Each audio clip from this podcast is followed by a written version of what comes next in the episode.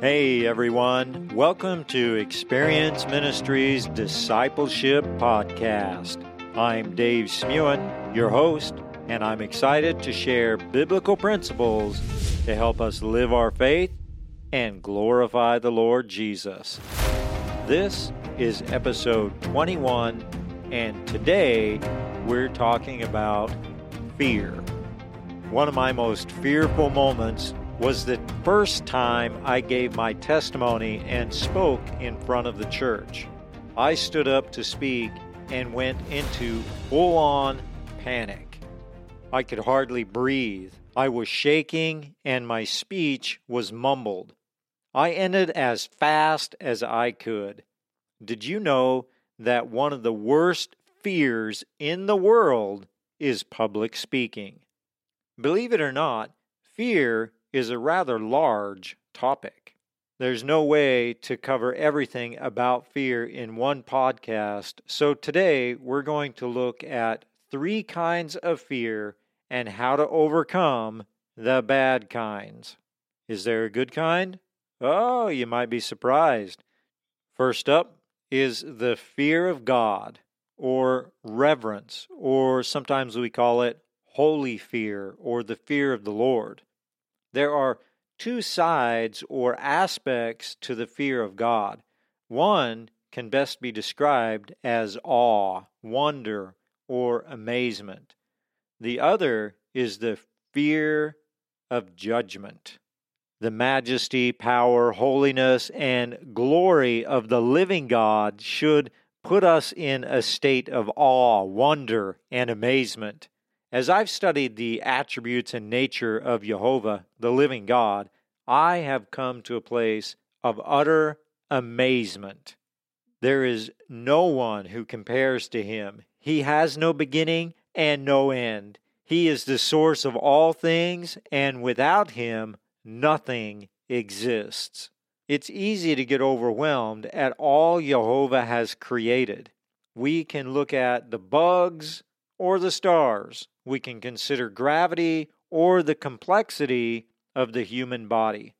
However, all these things pale in comparison to the awe that I have for a divine creator who would die on a cross so he could lavish his love and grace and mercy on me. The fear, reverence, or awe of God is a good thing we should explore and develop the fear of the Lord. Proverbs 1 7 in the King James says this The fear of the Lord is the beginning of knowledge, but fools despise wisdom and instruction. The second aspect of the fear of the Lord is judgment. He is holy and must judge sin. We understand this at the depth of our being. Sometimes we don't acknowledge it, but we know it's just part of how God has designed us. Consider Hebrews chapter 10, verses 26 and 27 in the web version, and it says this For if we sin willfully after we have received the knowledge of the truth, there remains no more a sacrifice for sins, but a certain fearful expectation of judgment and a fierceness of fire which will devour the adversaries. God is so amazing. He gives us the opportunity to choose which we want. We can walk in relationship with Him and be in awe of all His wonders, or we can live in disobedience and be in fear of judgment. I don't know about you, I choose to be in awe at His love and His, his majesty rather than to be in fear of his power and judgment. Grab this. This is really good. 1 John 4:18 in the web version says this, there is no fear in love, but perfect love casts out fear, because fear has punishment. He who fears is not made perfect in love. The Holy Spirit hit me with this truth a while back, and He keeps bringing it back and reminding me of it. The root and power of fear is the expectation of punishment or torment. Let me give you some examples. When we're in rebellion to God, fear of judgment is present.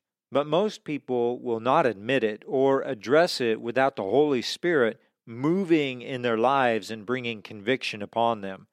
Until the person starts submitting to the Holy Spirit, they will use a variety of ways to try and deal with the fear of judgment, such as avoidance or trying to hide it. We avoid God and the people of God. Think about Adam and Eve for a moment. Right after they sinned, they were filled with fear. When God came to walk with them in the cool of the day, they ran and hid. What about the times when we really blow it? Do we run to God or do we avoid Him? Anger is another way that we try to deal with this fear of judgment, and Cain is a great example of this. He knew that his offering wasn't acceptable, and even after God came to him, he stayed in his rebellion, and then he killed Abel. What did he say about his punishment? Well, Genesis 4:13 records this. Cain said, "My punishment is too great to bear." Another little game we play is blaming. It's the blame game. I don't know about you, but I am amazed at how people blame God or someone else, anything else. Many times, this is an attempt to justify their sin and escape the punishment or get out from under the fear of punishment.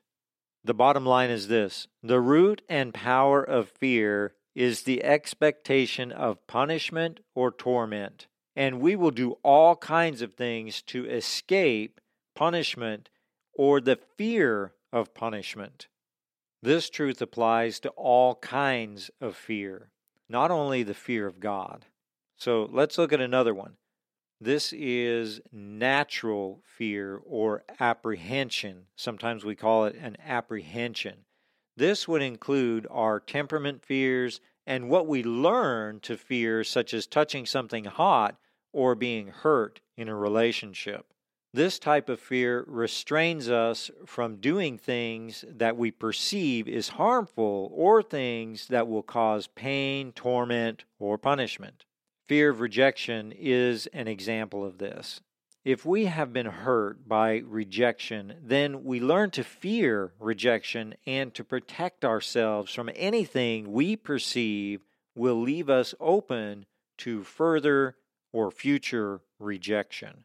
Let me say it another way fear is the expectation of harm or torment from further rejection. Our temperaments play a big role in how we perceive rejection, how much we fear it, and what we do to avoid it. Think about how this applies to the fear of failure. We start expecting that we will fail. What about the fear of financial disaster? In those situations, we tend to start expecting financial problems. What about arachnophobia? We start expecting spiders to attack us. You get the idea.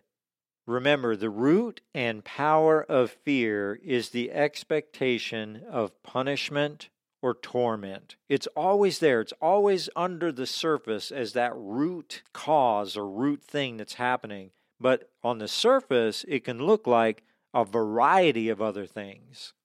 Okay, can I take this just a little deeper? Okay, great. Fear is consuming. Fear is like fire. It will grow and consume everything it can. It will jump from one area to another area.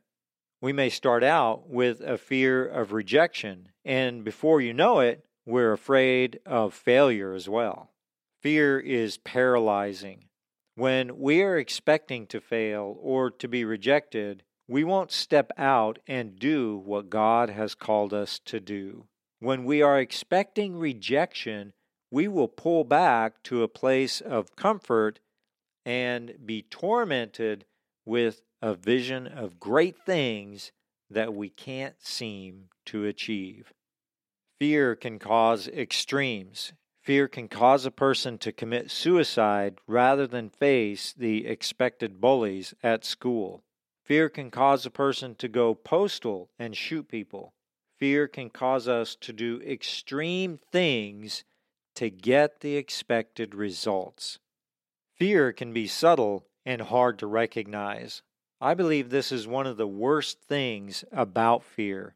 It impacts godly people in ways that are easy to hide.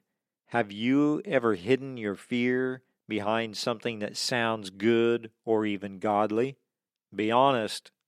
I know I have, and it's a tricky thing because we may we may be afraid of something, but then we're afraid to let people know we're afraid, and so we start hiding it and doing these gymnastics to try to avoid the fear.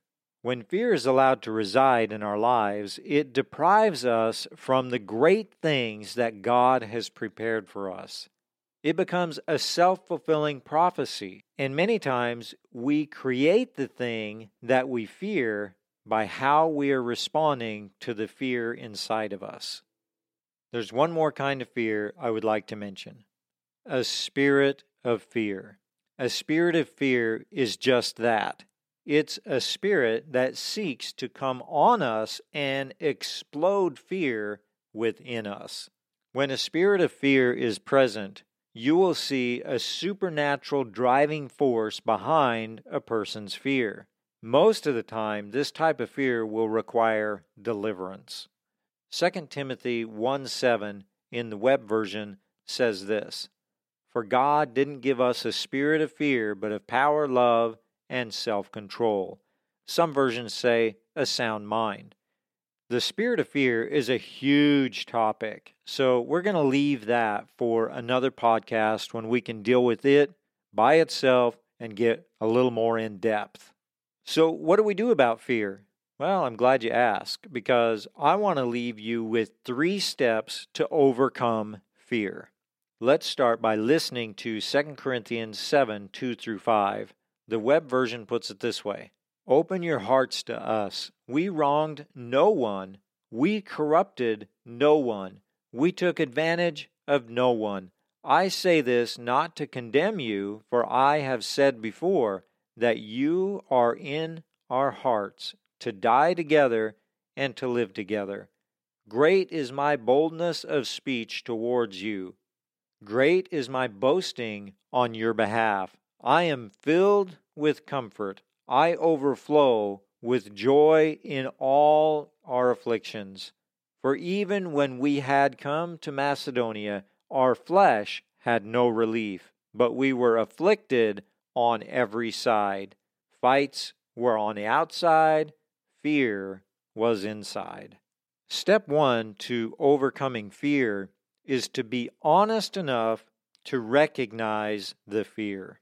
We see in this passage that Paul was recognizing the fear. There's fightings were on the outside, the difficulties, the challenges that they faced, but fear was on the inside. None of us are immune to fear. And if we don't recognize what's happening, then we'll continue to live out our expectations as kind of that self fulfilling prophecy and the thing that we fear will come upon us. So it's important to recognize the fear for what it is. Step two, we must be willing to risk and even endure hard things. Now, there's no doubt that we will go through some hard stuff. We must be willing to see past the hardships, sacrifices, and sufferings. Paul looked past the things he faced to the eternal things to come. Why? Because the love of God compelled him. When we look beyond the difficulties, we find love, joy, and peace. We find a hope for future, and that is important. Step 3 Deepen your relationship with God and with people who love and support you. Remember what 1 John 4:18 says. It says perfect love casts out fear. So the closer we get to God, the more of his love, the perfect love, agape love that we have in us, the more it will drive out any fear that tries to come on us. The truth is, we must become more secure in God's love and acceptance of us. We also must love each other and find ways to support and encourage each other rather than judge or condemn or be negative towards other people. It's important that we, we do all three of these steps that we recognize fear, that we're willing to risk and even endure hard things, looking beyond those hard things to the eternal things to find love, joy, and peace, and then to deepen our relationship with God and with people who love and support us. Okay, that's a wrap for today. Thanks for joining, and I will catch you next time. God bless.